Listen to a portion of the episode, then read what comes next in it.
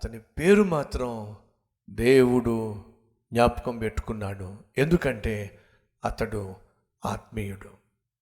అనగా నీకు ఆస్తిపాస్తులు లేకపోయినా నువ్వు ఆత్మీయంగా జీవించవచ్చు అండదండలు లేకపోయినా నువ్వు ఆత్మీయంగా జీవించవచ్చు ఆహారం లేకపోయినా ఆరోగ్యం లేకపోయినా ఆదరణ లేకపోయినా అనాథగా మిగిలిపోయినా నువ్వు ఆత్మీయంగా జీవించవచ్చు ఈరోజు నేను పాపం చేయడానికి కారణం ఏమిటంటే నాకు తినడానికి తిండి లేదు కాబట్టి అనడానికి వీలు లేదు. ఈరోజు నేను దొంగతనాలు చేయడానికి కారణం ఏమిటంటే నాకు ఆస్తిపాస్తులు లేవు కాబట్టి అనడానికి వీలు లేదు. ఈరోజు అడ్డమైన పనులు ఎందుకు చేస్తున్నాను అంటే నా కుటుంబాన్ని పోషించుకోలేకపోతున్నాను కాబట్టి అనడానికి వీలు లేదు. రే సహోదరి సహోదరులు నీకు ఆహారం లేకపోయినా ఆరోగ్యం లేకపోయినా అండదండలు లేకపోయినా ఆస్తిపాస్తులు లేకపోయినా అందచందాలు లేకపోయినా నువ్వు ఆత్మీయంగా జీవించవచ్చు దేవునితో కనెక్షన్ కలిగి ఉండొచ్చు. లాజరు నిరూపిస్తున్నాడు. మీరు జాగ్రత్తగా పరిశీలన చేస్తే ధనవంతునికి ఉన్నదేమిటి లాజరుకు లేనిదేమిటి? లాజరుకు ఉన్నదేమిటి?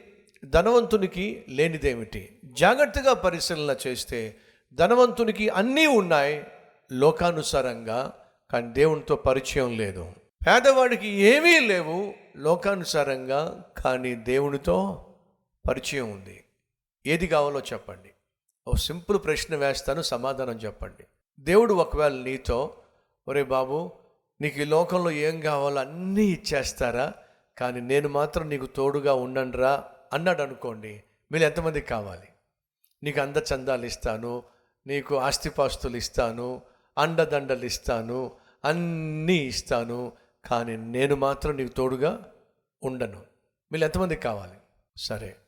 అన్నదండలు లేకపోయినా అందచందాలు లేకపోయినా ఆస్తిపాస్తులు లేకపోయినా ఆహారం లేకపోయినా ఆరోగ్యం లేకపోయినా నేను నీకు తోడుగా ఉంటాను. ఎంతమంది కోరుకుంటాను ఆ రోజు లాజరు అదే కోరుకున్నాడండి. ప్రభా ఆరోగ్యం లేకపోయినా పర్వాలా అనాథగా మిగిలిపోయినా పర్వాలా ఆహారం లేకపోయినా పర్వాలా అందచందాలు లేకపోయినా పర్వాలా ఆస్తిపాస్తులు లేకపోయినా పర్వాలా. ఈ లోకం శాశ్వతం కాదు కదా ప్రభువా మరణించిన తర్వాత నేను నీతో పాటు ఉంటే చాలయ్యా. అదొక్కటే నేను కోరుకుంటున్నాను. అదే కోరుకున్నాడు లాజరు. అదే జరిగింది. సహోదరి సహోదరులు దయచేసి వినండి. ఈ మరణానికి దయాదాక్షిణ్యములు లేనే లేదు. ఎప్పుడు మరణం వస్తుందో ఎవ్వరికీ తెలియదు. నేను ఖచ్చితంగా పది సంవత్సరాలు ఇరవై సంవత్సరాలు ముప్పై సంవత్సరాలు నలభై సంవత్సరాలు యాభై అరవై సంవత్సరాలు డెబ్భై ఎనభై సంవత్సరాలు హండ్రెడ్ పర్సెంట్ బతికేస్తాను అని చెప్పే గ్యారంటీ కానీ బ్రతికించగలిగిన మందు కానీ ఈ లోకంలో లేనే లేదు. ఈ మాయదారి మరణం ఎలా వస్తుందో కూడా ఎవరికి తెలియదు మీకేమైనా ఐడియా ఉందా? మనం ఇంతకీ మనం మరణిస్తామో మరణించమా? నేను మరణిస్తాను అన్నవారు ఒకసారి చే చూపిస్తారా? రైట్. ఎప్పుడు? ఐడియా ఉందా ఏమన్నా ఎలా? ఎలా? తెలుసా మీకు? నాకు తెలుసా? ఇంత బోధ చేస్తున్నా నాకు తెలుసా? నేను ఎంతకాలం బ్రతుకుంటానో తెలుసా? తెలియదు కానీ ఒకటి మాత్రం తెలుసు. ఏదో ఒకరోజు మరణిస్తాను.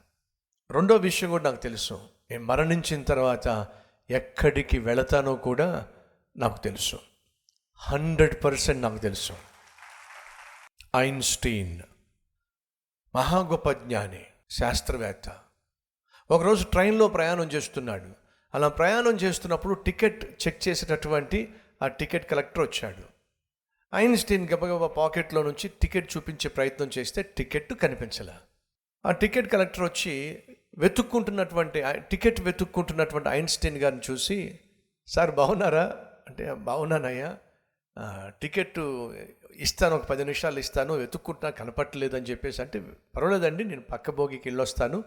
అని చెప్పి పక్క భోగికి వెళ్ళొస్తే ఐన్స్టీన్ గారు మొత్తం పాకెట్లోనే వెతికితే టికెట్ కనిపించలే.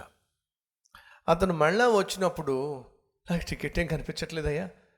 ఇంకొంచెం టైం ఇవ్వని చెప్పి మళ్ళీ తన సూట్ కేసు తీశాడు బ్యాగ్ తీశాడు అన్నీ వెతుక్కుంటూ ఉన్నాడు. ఆ టికెట్ కలెక్టర్ వచ్చి టికెట్ దొరికిందా అండి? టికెట్ దొరకలేదయ్యా. అప్పుడు ఆ టికెట్ కలెక్టర్ అంటున్నాడు ఐన్స్టీన్ గారు మీరు ఐన్స్టీన్ అని మాకు తెలుసు. మీరు టికెట్ కొన్నారని కూడా మాకు తెలుసు. బహుశా అది ఎక్కడో పోయి ఉంటుంది. మీరేం వరీగా అక్కడ ప్రశాంతంగా కూర్చోండి అని చెప్పి వెళ్ళిపోయాడు. కాసేపు అయిన తర్వాత మళ్ళీ వచ్చి చూస్తే ఐన్స్టీన్ గారికి మొత్తం చాట్లు పట్టేసినాయి.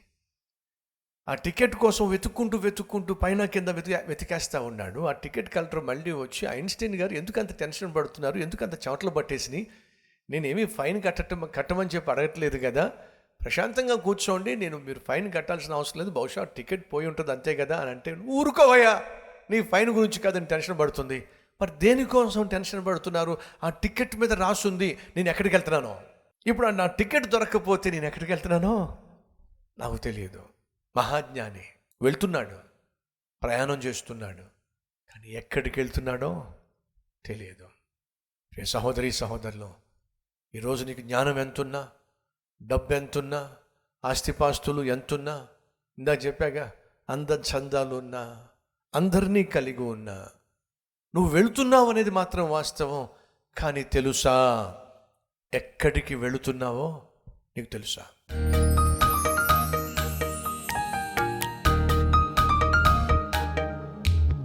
మహాపరిశుద్ధుడు అయిన ప్రేమ కలిగిన తండ్రి దివ్యమైన సందేశం ద్వారా మాతో మాట్లాడాం ధనవంతులు కావచ్చు పేరు ప్రఖ్యాతులు గలవారం కావచ్చు ఆస్తిపాస్తులు గలవారం కావచ్చు.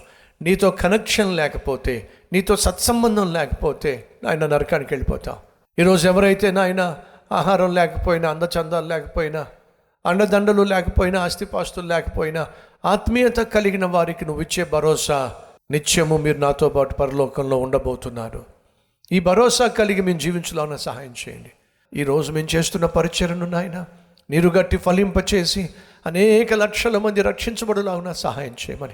నీతి మాలిన జీవితం జీవిస్తే నరకం తప్పదని వాక్యం స్పష్టంగా సెలవిస్తుంది. నిన్ను విశ్వసించి నిన్ను వెంబడిస్తే నీ చిత్తం చేస్తే నిత్య జీవాన్ని మేము పొందుకొని నీతో పాటు ఉంటామని సత్యము గ్రహించి నీ బిడలుగా జీవించి కృపనివ్వమని.